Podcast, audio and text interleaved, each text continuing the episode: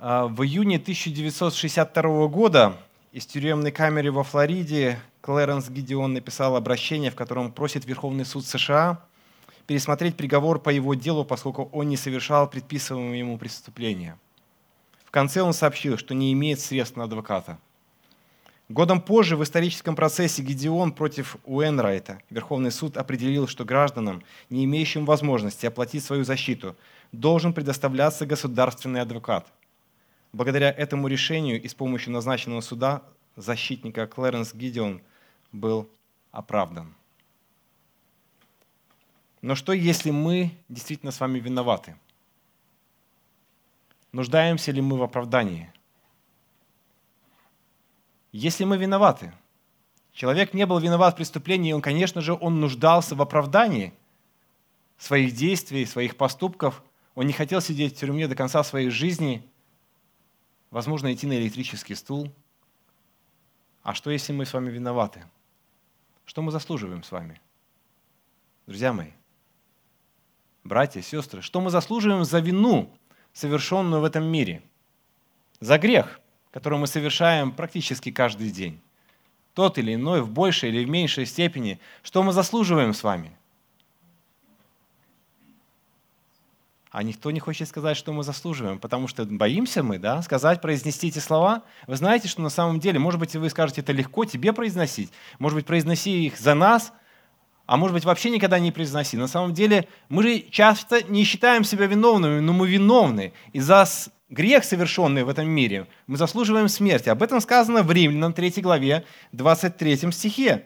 Потому что все согрешили и лишены славы Божией. И когда согрешили Адам и Ева, Бог лишил их славы Божьей. Они стали смертными людьми, физически и духовно тоже. Если бы они не вернулись, если они не возвращаются обратно к Богу, то они заслуживают смерти, как физической, так и духовной. Сегодня самое страшное оружие, которое есть в этом мире, которого люди боятся, и признаюсь честно, иногда боюсь и я – есть такие переживательные моменты, с которыми нужно бороться, но этого не должно быть так. Это смерть. Это порог смерти, когда ты, тебе нужно переступить через этот порог. И когда тебе плохо, или ты переживаешь, или что-то трудно с тобой, то ты думаешь, вот, вот этот момент, когда он наступает. Ну, может, кто-то из вас еще не испытывал такие моменты в жизни, и, может быть, еще рановато вам испытывать это. Может быть, у вас это будет в глубокой старости. Я это испытывал уже в глубокой молодости, или в ранней молодости. Да. Но это смерть. Смерть, которую мы заслуживаем. Но Бог в своем слове сказал следующее. Мы получаем оправдание даром, по благодати Его, искуплением во Христе Иисусе. Друзья мои, мы заслуживаем тоже адвоката. Адвоката, который выступит за нас на определенном процессе, который будет когда-то в этом мире. Над миром будет суд и будет защитник – будет защитник, который будет защищать нас, который будет вступаться в борьбу, буквально вступаться в борьбу за нас. Нет, он не виновен. Нет. А он же совершал вот это, а вот он сделал вот это, а он сплетничал, а он грешил здесь. А он скажет нет. Нет. Он не достоин смерти, потому что я умер за него. Потому что я взял грехи его на себя и взошел на крест за него. Друзья мои, да, если мы виноваты, мы признаем, что Христос умер за нас, и мы радуемся, возможно, да, и счастливы в том, что так произошло. И наступает такой момент, когда мы живем христианской жизнью, год, два, три, пять, десять, пятнадцать, двадцать, двадцать пять, я уже 25 лет в христианстве, и наступает тот момент, когда ты становишься немножко черствым, черствым в отношении грешников, которые заслуживают оправдания, заслуживают поддержки заслуживает какого-то внимания, возможно, я говорю про грешников, которые согрешили, которые грешат, которые нуждаются, как ни странно, в любви. Мы становимся черствыми. И, возможно, мы для себя говорим, что мы, конечно же, заслуживаем. Конечно же, смерть – это не касается нас. И грех – это вообще-то уже все, это в прошлом, потому что Христос умер за нас. Но когда мы думаем о других, тех людей, которые находятся с нами, верующих людей, которые рядом с нами, грешат против нас, мы иногда произносим такие интересные фразы. «Ха, я-то спасенный, но вот он что делает? Вот он как поступает в отношении меня или других? Это-то точно не заслуживает. Да нет, он вообще и спасенным он не был никогда, наверное. Или вообще он не понимает жертву Иисуса Христа, не понимает, что произошло с ним. Вообще, что такое? Как он может такое делать? Как он вообще может поступить в отношении меня? Я такие фразы произносил тоже, когда это было касалось в отношении меня. Я говорю, о, грешник, спасенный. Какой он спасенный грешник? Все, уже спасение давно потерял, там, если он и имел его. И тут начинаешь думать, размышлять, способны мы вообще на прощение и вообще на любовь к грешникам, которые находятся рядом с нами, то есть на, на нас с вами. Я хочу прочитать одну историю, которую мы изучаем в нашем контексте Евангелия от Иоанна. Это очень удивительная история. История, которая мне очень нравится, но которую я иногда боюсь и не хочу читать. И она обличает, и она благословляет. Она становится радостью, предметом радости для меня, а иногда предметом горечи для меня – и, возможно, я не знаю, что происходит в вашем сердце сейчас и в какой ситуации находитесь вы. Возможно, вы увидите разные ситуации для себя из этой, в этой истории. Восьмая глава Евангелия Иоанна с 1 по 11 стихи. Давайте прочитаем вместе. «Иисус же пошел на гору Елеонскую, а утром опять пришел в храм, и весь народ шел к нему. Он сел и учил их. Тут книжники и фарисеи привели к нему женщину, взятую в прелюбодеянии, и, поставив ее посреди, сказали ему, «Учитель, эта женщина взята в прелюбодеянии, а Моисей в законе заповедовал нам побивать таких камнями. Ты что скажешь? Говорили же это, искушая его, чтобы найти что-нибудь к обвинению его. Но Иисус, наклонившись, низко писал перстом на земле, не обращая на них внимания. Когда же продолжали спрашивать его, он, восклонившись, сказал им, «Кто из вас без греха? Первый брось на нее камень». И опять, наклонившись низко, писал на земле. Они же, услышав то и будучи обличаемыми совестью, стали уходить один за другим, начиная от старших до последних. И остался один Иисус и женщина, стоящая посреди. Иисус, восклонившись и не видя никого, кроме женщины, сказал ей, «Женщина, где твои обвинители? Никто не осудил тебя?» Она отвечала, «Никто, Господи». Иисус сказал ей, «И я не осуждаю тебя. Иди и впредь не греши». История очень интересная, с одной стороны, очень противоречивая, с другой стороны. А, касается до глубины сердца. С другой стороны, если мы изучаем богословие очень глубоко, то иногда она раздражает нас вообще. Зачем эту историю написал Иисус? С одной стороны, она вписывается в общий контекст всего Евангелия и вообще Духа Иисуса Христа и того, на самом деле, Христа, который пришел в этот мир спасти грешников. С другой стороны, контекст не вписывается вообще в дух Нового Завета, потому что когда здесь идет оправдание греха, мы же не можем, как же так получается? Сам Христос оправдал здесь грех, и у нас появился повод оправдывать грех и вообще ничего не делать с грехом в этом мире. Так ли это вообще? Что здесь написано? О чем здесь говорится? Ну, если взять уже честно, разбираясь с этим отрывком, то и говоря об этом отрывке, многие богословы, которым он очень не нравится, очень не нравится, особенно описывают следующие причины, почему вообще его нельзя разбирать и вообще он не должен здесь быть и находиться. Э, многие придерживаются, ну не многие, а некоторые придерживаются такого мнения по следующим причинам. Этот отрывок вообще э, не входил э, в состав Нового Завета. Почему? Потому что он был сначала найден в одном в одной рукописи, в одном отрывке Евангелия от Иоанна, потом в другом отрывке Евангелия от Иоанна, потом он был найден в Евангелии от Луки, вот и думают, ну как это так, если он в Евангелии от Луки, в Евангелии от Иоанна, он вообще не подходит по стилистике э, того, что писал э, евангелист Иоанн. Как это такое вообще может быть в Новом Завете? А потом вообще его нашли в нескольких только рукописях э, Нового Завета, а в очень многих рукописях Нового Завета его не было. И те, кто противоречит вообще, то есть не хочет, чтобы этот отрывок находился, они его, в принципе, ну, даже не рассматривают, и не рассматривают для того, чтобы нам применять его в Святом Писании. И в некоторых переводах Библии сегодняшних он отсутствует. То есть ну, есть разные издания, переводы в синодальном нашем он присутствует, э, во многих э, э, английских переводах он присутствует, в немецком переводе присутствует, Лютера переводе, но в некоторых переводах его нет, согласно того, что вот не во всех манускриптах его нашли, не во всех он присутствовал. Что мы будем с вами делать? Будем ли мы его принимать как за Слово Божье или нет? Что вы скажете? Как вы думаете? Стоит ли сегодня проповедовать на эту тему?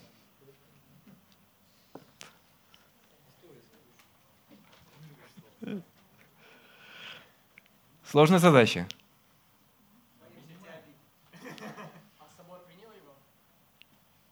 Сложная задача. Принял?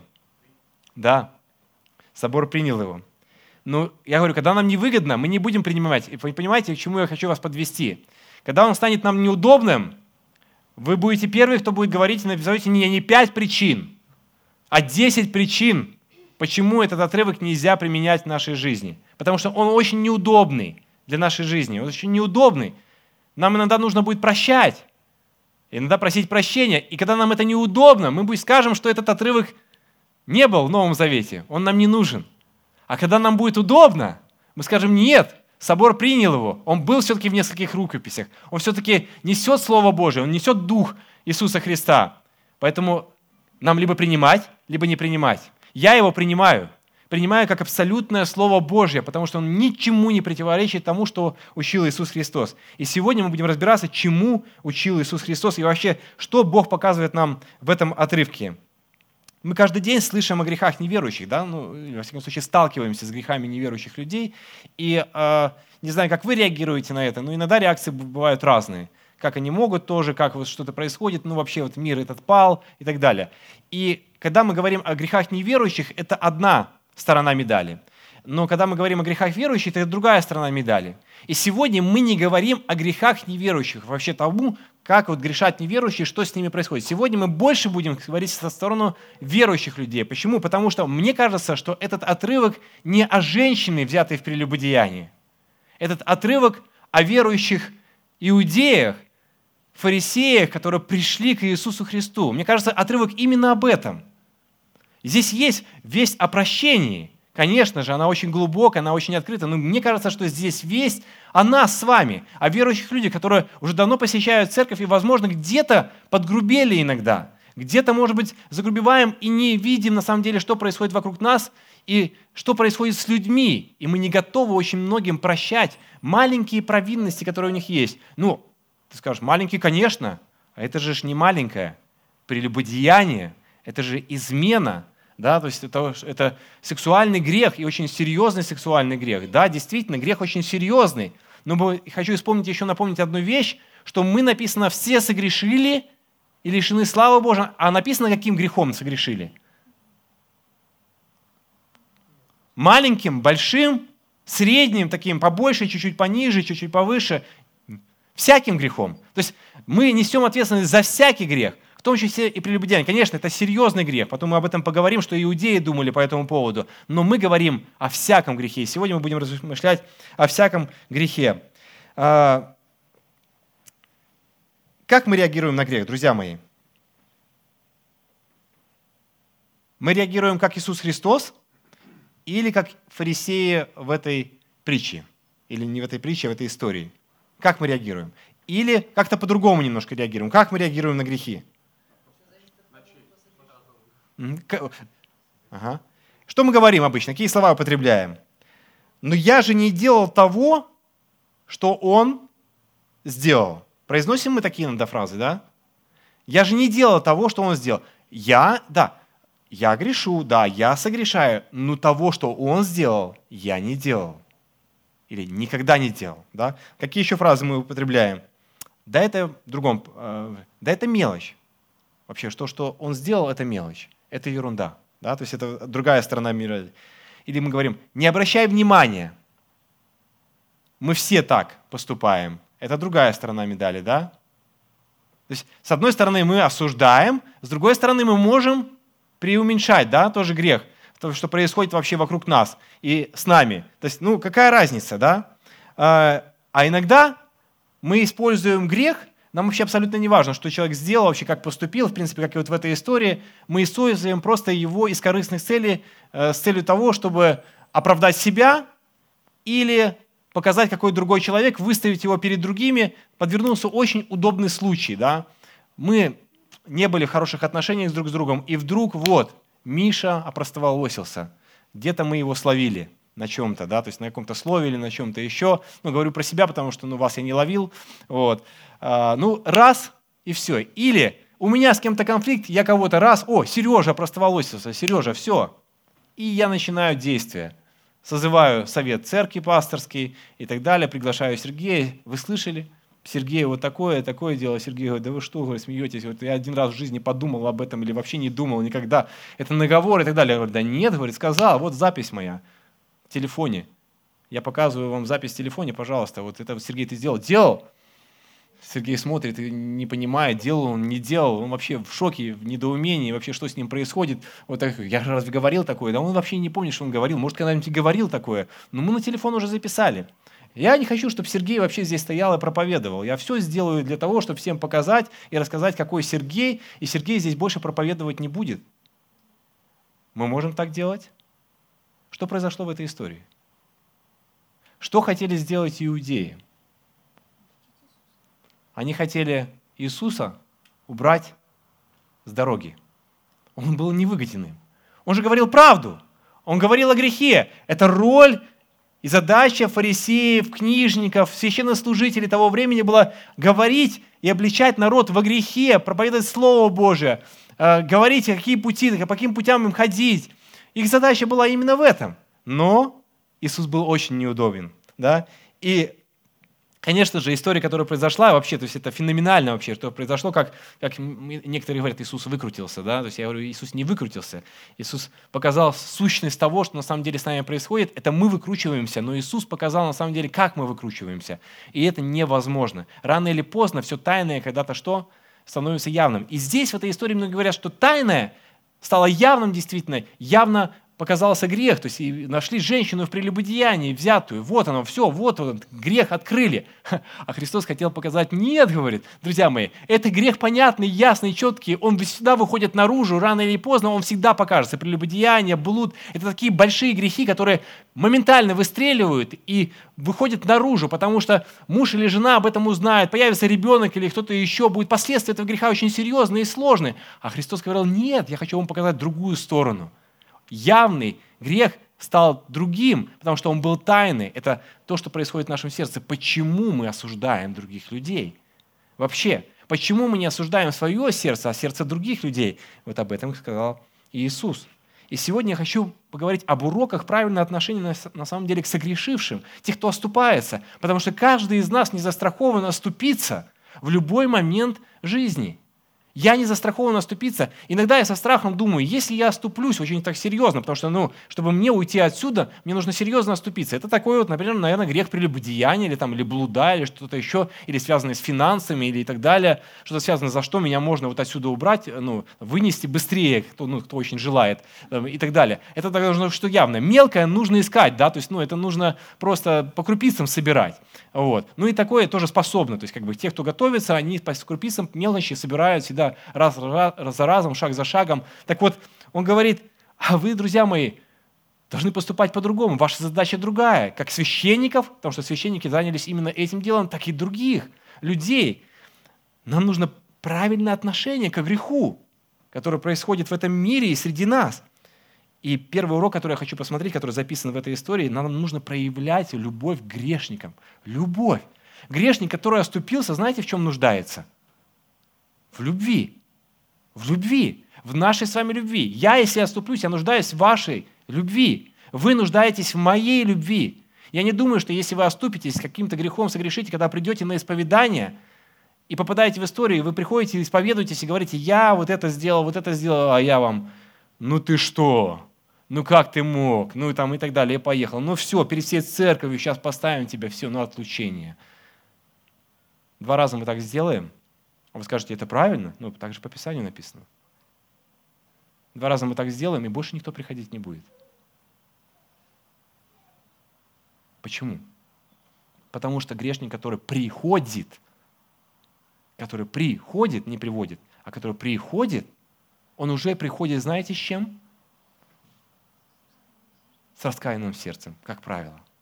Тот, кто приходит, как правило, приходит с раскаянным сердцем. У нас раньше была другая традиция. Я ну, вспоминаю нашу старую традицию. Она, не хочу осуждать ее, ничего, очень много она принесла доброго и хорошего. Но раньше, когда грешник приходил и признавался во грехе, его сразу ставили на отлучение или на замечание. Минимум на замечание. То есть он должен был понести какое-то наказание. Кто-то спрашивает у меня, почему мы мало ставим на замечание или на отлучение. Друзья мои, если человек приходит – и, и кается, и просит прощения, написано в Библии, что нам нужно сделать? простить его и утешить.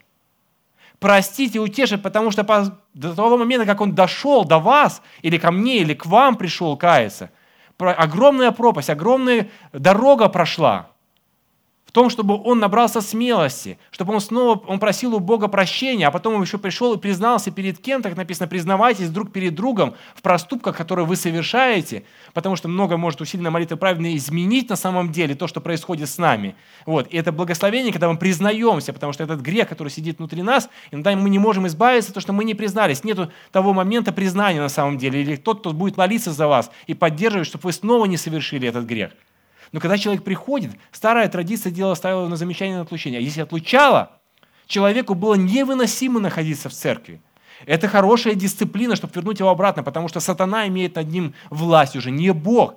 И настолько тяжело ему приходится, что ему нужно возвращаться обратно. Но если он покаялся, ему неприменима эта дисциплина, потому что он больше всего нуждается в любви, как вот эта женщина, которую привели ее сюда. Смотрите, Иисус же пошел на гору Илионскую, а утром Опять пришел в храм, и весь народ шел к нему, он сел и учил.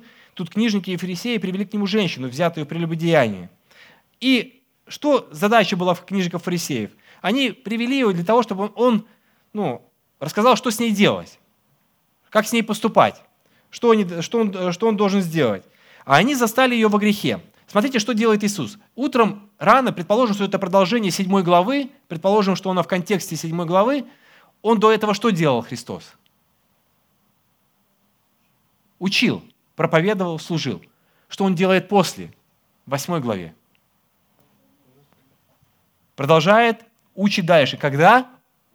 Утром опять пришел в храм, и весь народ шел к нему. Он сел и учил их. То есть Иисус что делает? Он служит, учит, с самого утра работает, а не что он делает?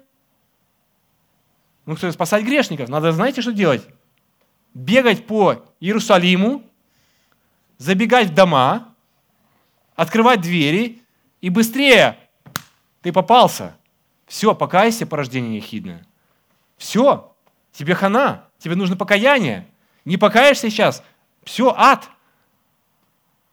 Посмотрите, разные вещи происходят. Иисус учит рано утром у храма, а кто должен учить рано утром у храма? Точно, они должны были учить, они должны были быть у храма, они должны были заботиться на народе, они должны были преподавать Евангелие, ну, наше сегодня понимание. Мы должны преподавать Евангелие. То есть вот что должно было происходить. А происходит обратное. Они где-то ищут жертву. Ну, они блюдут за чистоту народа. То есть. И кто-то из нас говорит, что, Миша, ты знаешь вообще, что происходит э, ну, в народе? В общем, знаю. Но бегать никогда по, по домам не буду. И забегать, думаю, так, так, ты грешник, все, там, тебе хана, там, и так далее. Вот вы бы упали. Приглашайте меня дальше, можете приглашать. Помните, я говорил, что я принимаю приглашения добровольные, да. И принимаю добровольные приглашения, если нужно покаяние, если нужна молитва за вас и благословлять вас нужно. И это не будет известно здесь, и вы не будете стоять здесь. И мы будем молиться искренне перед Богом, если вам нужна помощь. Друзья мои, но то, что делали фарисеи, они как будто специально кого-то поджидали, искали и привели женщину, взятую в прелюбодеяние. Вы знаете, что, э, что грозило женщине, взятой в прелюбодеянии. Да, точно. Мы еще немножко дальше разберемся в этом. Но, друзья мои, он учит народ, проявляет любовь. Э, фарисеи ищут женщину, взятых в прелюбодеянии. Очень, кстати, интересно. Мужчины там не было, да? Вы заметили? Но кто-то разные там идеи э, выдвигает. Почему там не было мужчины? Какая ваша идея? Наверное, уважаемый человек был. Вот это одна из таких «да». Возможно, кто-то из фарисеев, книжников. Конечно, это предположение просто. Потому что когда мы посмотрим дальше контекст отрывка, то там будет видно, что возможно, можно предположение такое сделать, что они, возможно, тоже были в том же грехе, в котором находилась эта женщина. Периодически, может быть, в мыслях, может быть, в разуме своем о том, что Христос проповедовал совершенно другое. Да, помните, что даже кто, если посмотрит на женщину с вожделением, достоин что? Того же.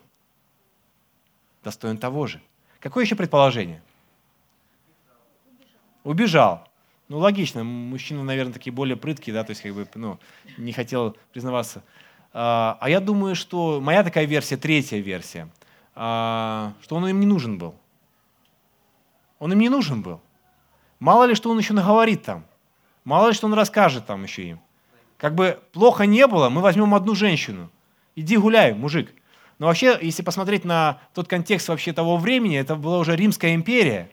И вы знаете, что очень серьезное влияние было Римской империи, которое оказывало уже и на Иудею очень серьезно. И на самом деле очень многие находились в этом грехе. И, собственно говоря, в большей степени не женщины, а знаете кто? Мужчины. Потому что Рим давал свободу в этом плане. Для них это было свободно. И мужчины очень многие перенимали вот эти не просто традиции, а вот эту культуру, греховную культуру. И, возможно, мужчина, действительно, который там находился, возможно, это был кто-то один из фарисеев или э, книжников, который не должен был попадать. Но это уже происходило, это уже было. И им не выгодно было, чтобы мужчина выступал и выходил вместе с ними и что-то там свидетельствовал и рассказывал, может, какую-то другую правду. Им нужно был сам факт. Им нужно было завалить Иисуса. Им нужно было убрать с дороги Иисуса. Им ничего, они никого не видели вокруг. Они не видели в том, что эта грешница нуждалась в покаянии, что эта грешница нуждалась в заботе, в любви, в понимании. Возможно, нужно было сесть с ней и разговаривать о том, что произошло, почему это произошло, что происходит в вашей семье и так далее, почему ты здесь находишься, почему ты изменяешь своему мужу. А она расскажет о том, что а вот мой муж гуляет уже давно, уже пять лет, лет налево и направо, и я просто уже не выдержала и сорвалась. Мы не знаем, какую историю и что происходит. Но об этом должны были выяснить те книжники и фарисеи, те иудеи, которые должны были духовно-нравственно обучать свой народ, а не сразу по закону Моисея побивать камнями. Вы знаете, что на тот момент на самом деле они уже не могли побить камнями. То есть они могли, но за это бы они очень серьезно бы получили от римского правительства, потому что на это стоял очень серьезный запрет уже и на том, чтобы им побивать камнями. Но был закон, закон, который они чтили. И вы знаете, что по закону, по тому, что написано по букве закона, очень многие вещи мы можем решить на раз и два. Но есть нюансы. Есть человеческая душа. Душа, которая нуждается в понимании и в принятии любви. И самый больший, кто нуждается в понимании и в принятии любви, это грешный человек. Грешный, который находится сейчас в грехе он нуждается в любви. Когда мы видим согрешающего, первое, когда мы к нему подходим или хотим подойти, подумайте о любви. С каким сердцем вы идете к нему? Убить его? Забить камнями? Пригвоздить? Вытащить быстрее из постели? Или помочь ему? Действительно помочь. Действительно увидеть человека – мы не задаем часто вопрос, а часто так именно бывает, а сделал ли я все, чтобы предотвратить этот грех. Потому что грех этот может касаться наших семейных отношений внутри. Мы сейчас говорим о неком таком внешнем факторе наших друзей, коллег. Но я хочу вернуться к нашим семьям, в которых мы находимся. Возможно, мы видим эти грехи каждый день в своих семьях, определенные. Это не касается только лишь прелюбодеяния, это касается зависти, это касается ссор, криков, злоречия. Это касается очень многих вещей в нашей жизни – и, возможно, мы это видим. Но вопрос, который мы должны задавать, а что я сделал для того, чтобы что-то изменилось? Как мужчина, например, касающийся женщины, когда женщина уже не может жить со своим мужчиной, что ты сделал для того, чтобы женщина оставалась с тобой, не изменяла тебе? Или наоборот, что вы сделали для этого? Задаем ли мы такой вопрос? Я хочу сказать, что относиться с любовью – это не значит покрывать грех. Это не значит закрывать глаза на заблуждение – это не значит отменить применение церковной дисциплины. Нет. Я не об этом сейчас проповедую. Это не значит. В свое время нужна церковная дисциплина. В свое время нельзя покрывать грех. Грех должен быть выйти наружу. У человека ты должен сказать, если ты видишь, что человек грешит, ты должен к нему прийти. Ты должен с ним разговаривать. Ты не должен это оставить. Но вопрос, как ты придешь, и с каким сердцем ты придешь. Когда вы видите грех в жизни ближнего, отнеситесь к нему действительно с любовью, смотрите на него со состраданием. Позвольте истолковать ваше сострадание не как одобрение греха. Вы не одобряете, но вы понимаете, говорите, я тоже, возможно, был в этом, если вы были в этом. Если вы не были в этом, я могу оказаться в этом. Что, как я тебе могу помочь? Что случилось у тебя на сердце? Прощайте мгновенно этого человека, потому что почему происходит очень такая серьезная боль, почему мы хотим сразу побить камнями, и вот фарисеи и книжники хотели это сделать, они уже были злыми, настолько очерствелыми, что они не прощать, они не могли уже прощать. Для них все казалось в таком черном свете, все злое, друзья мои. Но Христос видит все в белом свете, потому что если бы Христос видел все в черном и нас в черном, то нам бы мало не показалось. Но Он видел нас, знаете, какими? Прославленными – славными, чудесными, сидящими по правую и левую сторону, вместе от Него, от трона, прославляющего Его имя, потому что Он в каждом из нас видел Дитя Божье, потому что написано, все согрешили, лишены славы Божьей, но пришел тот, кто хочет спасти нас, защитник наш, адвокат, и принимает нас, всех нас. Он предложил спасение всем, Он видит нас всех во свете и всех в радости. Поэтому прощайте сразу того человека, который согрешил. Не прощайте его грех, но человека прощайте – Человека прощайте, и если вы прощаете его, вы по-другому будете приходить к нему. Я признаю честно, не всегда и не всегда легко было идти к людям и общаться с людьми, которые как-то немножко касались твоего личного имени, тебя, и э, ты идешь, ты настраиваешься, ты думаешь, продумываешь какие-то вещи, разговоры, как общаться.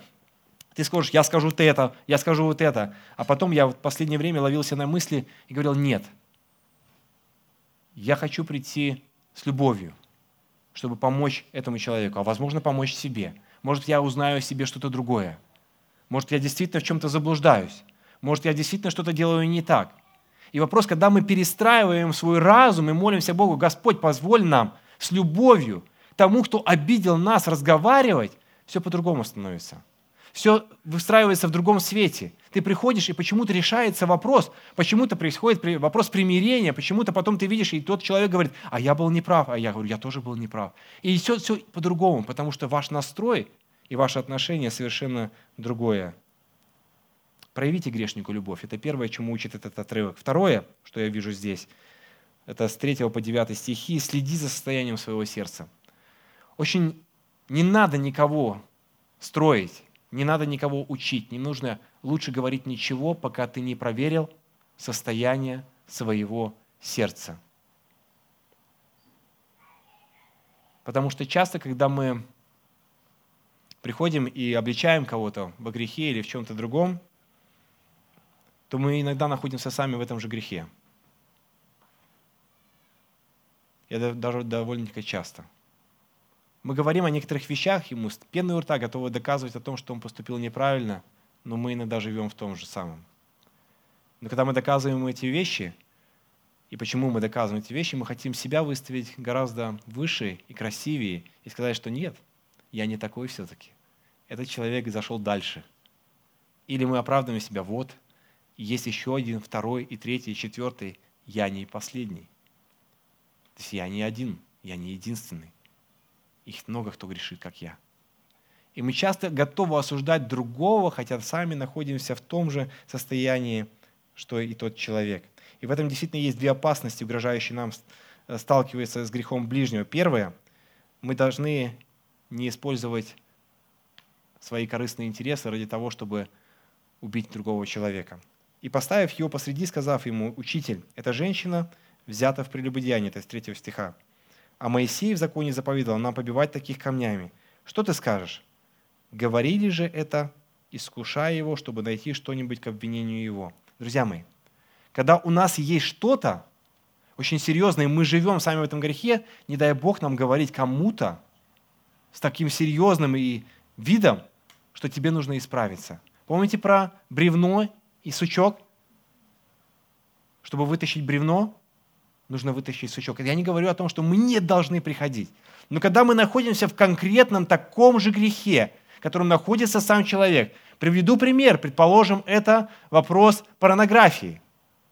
Очень многие обличения происходили в тот момент у многих, когда человек сам находится в этом же, он обличает другого. И очень серьезно. Но очень сложно. Это, это не работает. Это не будет работать и не будет иметь никакого эффекта, если ты находишься в том же грехе. Это не поможет. Может быть, какую-то маленькую окажет действие, какой-то ну, побуждающий момент, так вот активно, так, так с пеной у ты можешь что-то сказать, но когда ты в этом находишься, это неправда. Она чувствуется, она просто притягивает к себе. Это невозможно изменить. Ты не имеешь права об этом говорить. Не имеешь. Пройди этот путь и потом говори. Тебе нужно покаяние, тоже как и этому человеку. Но мы готовы убить другого за счет себя. Это обратная сторона нашей греховной жизни. Выставить другого, но не показать себя. Они говорили, потому что искушали его. Они искали, чтобы обвинить его в чем-то, но сами находились в подобной ситуации.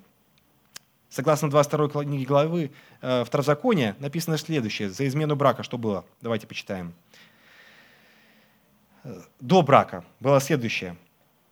То отраковицу пусть приведут к дверям дома отца, и жители города ее побьют ее камнями до смерти, ибо она сделала срамное дело среди Израиля, блудодействуя в доме отца.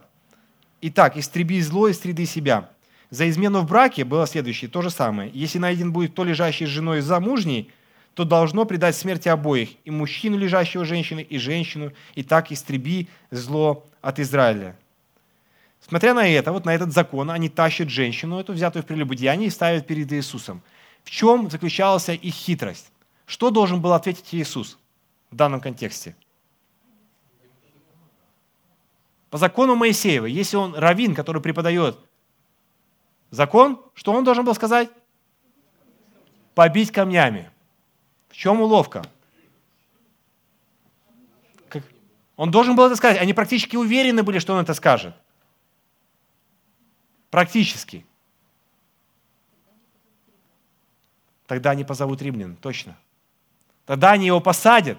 Вы представляете, как классно? Он говорит, по закону нашему, но он перед иудеями замечательно выглядеть будет в хорошем свете, перед этими учителями закона, и, возможно, они даже его приняли, приняли бы, и, возможно, бы они сказали, вот это наш мученик, Друзья мои, они, возможно, бы подняли какое-нибудь маленькое бы восстанице, да, то есть, когда пошли вместе, Иисуса нашего забрали, они бы сказали, они пошли бы за Иисусом. Вы представляете, Иисус сказал побить камнями по закону Моисеева, и его забрали, посадили в тюрьму, потому что он бунтовщик.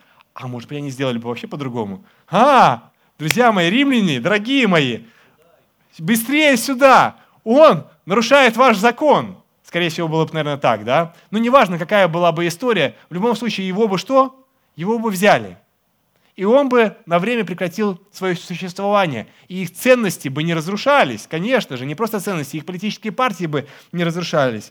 И это говорили они, потому что они искушали найти что-нибудь к обвинению ему. Вторая история. Предположим, он этого не скажет. Он скажет, что? Так как они его видели проповедующему о чем? О любви, о прощении, о милости, он исцелял в субботу, он заботился о людях, это все противоречило их закону, и понятно, что, скорее всего, он бы пошел, возможно, по этому пути. У них заготовочка и тоже есть. Если он скажет так, что простить ничего, то что? Нарушает закон. Конец его карьеры. Конец его карьеры. Мы написано в Библии, что Иисус исполнитель закона. Он исполнил закон полностью. Никто не мог исполнить, но Иисус исполнил. Дает и а мы не можем исполнить, и они не могли этого исполнить. Но если бы он так сказал, все, нарушитель закона. Друзья мои, плакаты бы висели везде, провозглашено, никуда не пускать, отряхать ноги, они, все, ни в коем случае, это еретик. Его закрываем, прикрываем. Официальные письма были бы рассосланы везде. Закончена его карьера. Все, он не может больше. А если бы он сказал, что побить камнями тех, кому он приходил и оказывал помощь, и любовь проявлялась, сказали, нет, это он такой же, как и все остальные. И его бы уже не принимали ни одни, ни другие. Друзья мои, но они не смогли этого сделать. Удивительная история. Но когда мы сталкиваемся с грехом ближнего, нам нужно следить за собой. Вот чтобы не пытаться сделать то же самое, что сделали фарисеи и книжники. Показать себя, знаете, в каком? В выгодном свете – мы часто готовы других сдать, других обвинить, чтобы показать себя в выгодном свете. Это то, что пытались сделать фарисеи, иудеи. Но мы точно так же иногда поступаем. Мы себя выгораживаем. И в выгодном свете мы все. Но все вокруг нас, или кто-то один, или два, вокруг они, они грешники. Они неправильно поступают, а я прав. У меня все хорошо. Это опасность, которая существует на нашем пути. Книжники фарисеи пытались загнать в угол, но ничего не произошло. Они ничего не смогли сделать.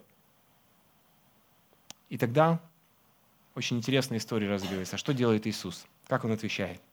Он начинает что-то писать на земле. Ваше предположение, что Он писал? Потому что очень многие люди предполагали, что писал Иисус. Виталик бы написал 10 заповедей. Кто еще что написал бы? Перстом, пальчиком, да? Что бы вы написали? Хорошо, не что он писал, что бы вы написали? Ну, в такой ситуации. Быстрее бы к Отцу. Бог есть любовь.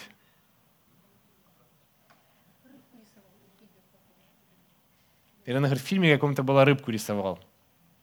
Интересная интерпретация. Кто бы еще что написал, друзья мои? Что бы вы написали? Что-то осуждающее для фарисеев.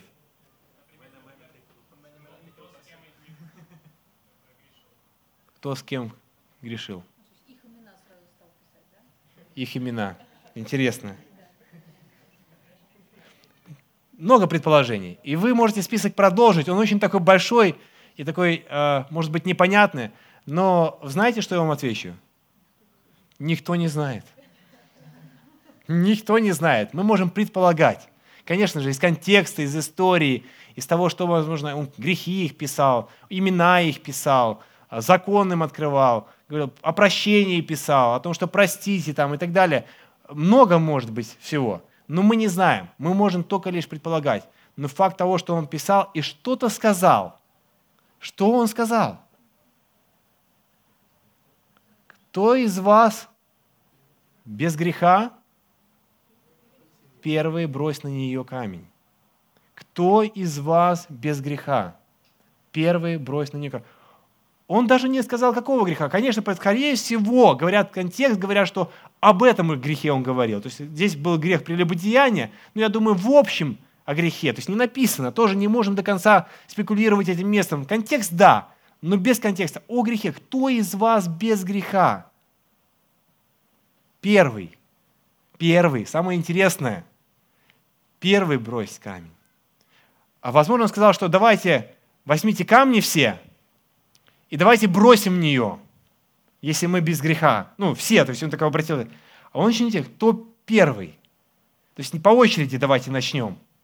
Друзья мои, когда мы находимся в толпе, извините, я скажу, ну, иногда вот когда большое количество людей, толпа такая, да, толпу использую в случае, когда мы не управляем или в чем-то таком вот моменте очень легко стоять друг за друга и там в отношении какого-то человека, плохо поступающего в нас или какого-то другого. То же самое произошло с Иисусом Христом. Там подлетели фарисеи и сказали, распни его. И что толпа сделала?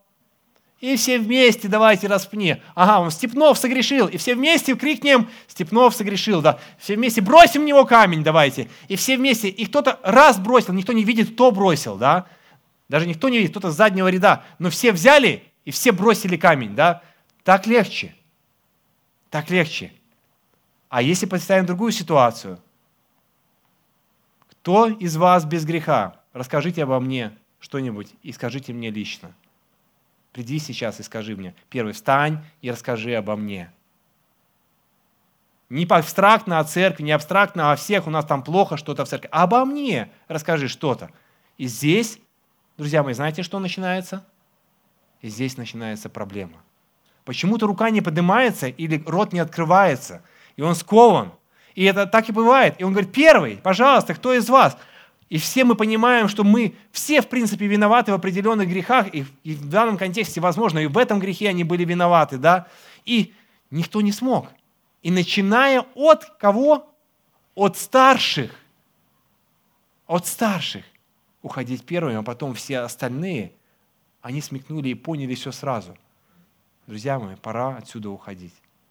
Потому что они были обличаемы. Обличаемые любовью и силой Иисуса Христа, который не поднял на них руку. Ничего плохого не сделал в их отношении. И мы не знаем, о чем он писал. Он просто обратился к ним. Кто из вас? И это были слова любви в отношении фарисеев и книжников, не только в отношении этой женщины – Потому что тот, кто имел право бросать камень, это знаете, кто был? Это сам Иисус Христос. Он имел право и в нее бросить, и в них бросить камень. Но он не бросил ни туда, ни туда. Он обличил их, но он не бросил камень. Потому что он должен был сказать, ему сказать, друзья мои, я сейчас буду бросать камень в вас, потому что ты согрешил в этом, ты согрешил в этом, ты согрешил в этом. А ты вот сделал вот это, а у тебя столько грехов. Он знал сколько грехов. Он знал все списки, друзья мои. Он знал все от начала до конца.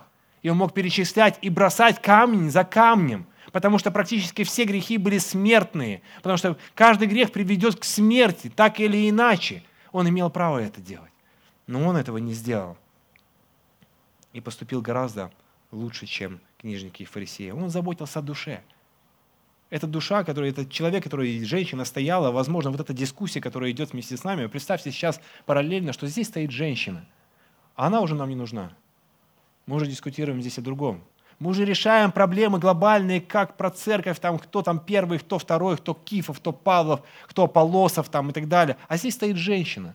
Здесь человек стоит грешный, которому никто никому не нужен – и мы так часто решаем вопрос, да она здесь стоит, вот здесь рядом, а ведь она нуждается просто в любви, она согрешила, она запуталась.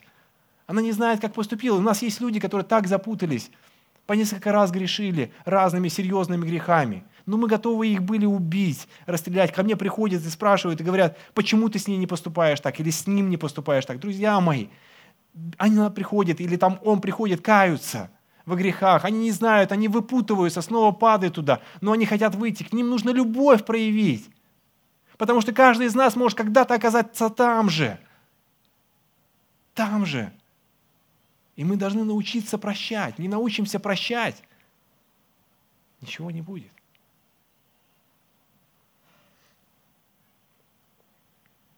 Это очень серьезные уроки, которые дает Иисус. И в Галатам, в 6 главе, 1 стихе сказано, «Братья, если впадает человек какое согрешение.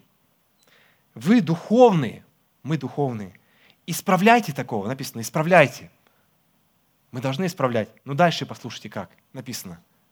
В духе кротости, наблюдая каждый за собой, чтобы не быть искушенным. Когда хочешь кого-то исправить, проверь себя. Это очень важное правило. И третий урок, последний с 10 по 11 стихи. Сталкиваясь с грехом в жизни ближнего, необходимо призывать к правильным взаимоотношениям с Богом этого человека. Когда мы хотим что-то изменить или хотим, чтобы в, человек, в жизни человека что-то изменилось, нам нужно призывать к личным взаимоотношениям с Богом. Нам нужно помочь человеку наладить личные взаимоотношения с Богом. И это очень важно. Иисус, восклонившись, не видя никого, кроме женщины, сказал, «Женщина, где твои обвинители? Никто не осудил тебя». Она отвечает, «Никто, Господи». Иисус сказал ей, «И я не осуждаю тебя. Иди и впредь не греши». Кто-то считает, что здесь, а, из некоторых комментаторов, о том, что здесь призыв к тому, чтобы вообще ничего не делать. Но я не вижу. Я вижу в духе Иисуса здесь совершенно другое. Я, я даже вижу здесь в одной строке, в одних словах вижу призыв к действию, призыв к ученичеству, призыв к тому, что что-то нужно поменять в жизни. Он не просто отпустил эту женщину, он не просто ее не осудил. Да, в этом не осуждении он показал свою любовь, но он к чему-то призвал. К чему? Очень простыми словами. Иногда нужны простые слова. Он сказал, иди, иди. Но что не надо делать? Впредь не греши. То есть не греши. Впредь. Дальше нету повествования. Но мы знаем о том, что если мы возвращаемся на свои грехи обратно, то это сложно, потом мы становимся, мы если отпускаем, впускаем в свою хату часто бесов, потому что освобождаемся, а, свое сердце, делаем то же самое. Бог говорит, что хочешь, чтобы все было нормально, хочешь, чтобы все было хорошо, просто уже не греши. Не греши, так нельзя. Он не остановил, он не сказал, что а, иди греши дальше. Я не осуждаю тебя, все, иди. Иди, занимайся тем же, чем надо, потому что ты не можешь, ты не справишься, ты очень слабый человек, ты очень и так далее. Нет, он сказал, впредь не греши. Все, это были четкие, явные слова Иисуса Христа, как точка поставленная. В ней очень много. В ней, в этом контексте очень много. Впредь не греши. Мы должны, когда мы с любовью подошли к человеку, прощен, прощая его, помочь ему, проверили себя, мы, конечно же, должны научить ему, что ему нужно делать как ему жить без греха, как ему быть в личных взаимоотношениях с Богом. И это очень важно. Иди и впредь не греши. Друзья мои, мы можем ловить друг друга и вытаскивать из квартир, из домов. Мы можем искать в друг друге какие-то мелочи, грехи наши, приводить их на суд друг с другом или еще компанию приводить туда, на суд с церковью, с пастором или еще как-то по-другому. Как угодно мы можем делать. А можем действительно любить грешников, любить и помогать им. Нашим братьям и сестрам, нашим, нам, друг другу. Мы церковь, единое тело Христова. Тот разговор, который мы с вами начали в, кемпе. Мы единая церковь, и мы должны помогать друг другу. В том числе и во грехе. Мы должны помогать друг другу исправляться и во грехе. И это будет большое благословение. И для этого нужно проявить любовь, проверить себя и научить, как выйти из этого состояния и впредь не грешить. Помогайте мне читать Евангелие вместе. Возможно, договорись с человеком, который во грехе находится, что ты будешь встречаться с ним на протяжении двух месяцев, трех месяцев, может быть, четырех месяцев, может быть, тебе год понадобится, чтобы просто раз в неделю с ним встречаться, читать с ним Библию. Если человек находится в какой-то зависимости, возможно, проверяй его, звони ему, скажи, что я буду звонить тебе и спрашивать, как ты себя чувствуешь, что ты делаешь в той или иной ситуации. Было ли у тебя искушение там, делать вот это, вот это? Я молюсь за тебя. Просто посылай смс и говорю, я молюсь за тебя – я поддерживаю тебя. В чем тебе нужна помощь? Может быть, приехать друг к другу, может помочь как-то, побыть вместе, помолиться. Мы мало практикуем вот эту часть, такую, то, что происходит за ракурсом помощи друг другу в духовных проблемах, когда мы находимся во грехе. Физически, да, нам, в принципе, мы готовы, и то не до конца это делаем, приехать, что-то починить, отремонтировать. Это очень классно, потому что это действительно э, помощь ближним, это служение. Но иногда духовные проблемы нас тяготят настолько сильно, что, возможно, кому-то нужно быть рядом. Я, конечно, призываю это делать мальчиков с мальчиками, девочек с девочками, да, сестер с сестрами, братьев с братьями. Но если туда нужна помощь, помогайте, если вы видите. Помогайте, проявляйте свое. Сегодня вы стоите, завтра вы падаете. Завтра стоит другой, послезавтра кто-то третий падает. И мы можем помогать друг другу. Это история о помощи. И это история о фарисеях и книжниках, о тех людях, которые не проявили любовь, грешницы, и не готовы к ней ней были проявлять эту любовь. Готовы ли мы? Готовы ли мы проявлять любовь грешникам, грешнику, к себе, к соседу?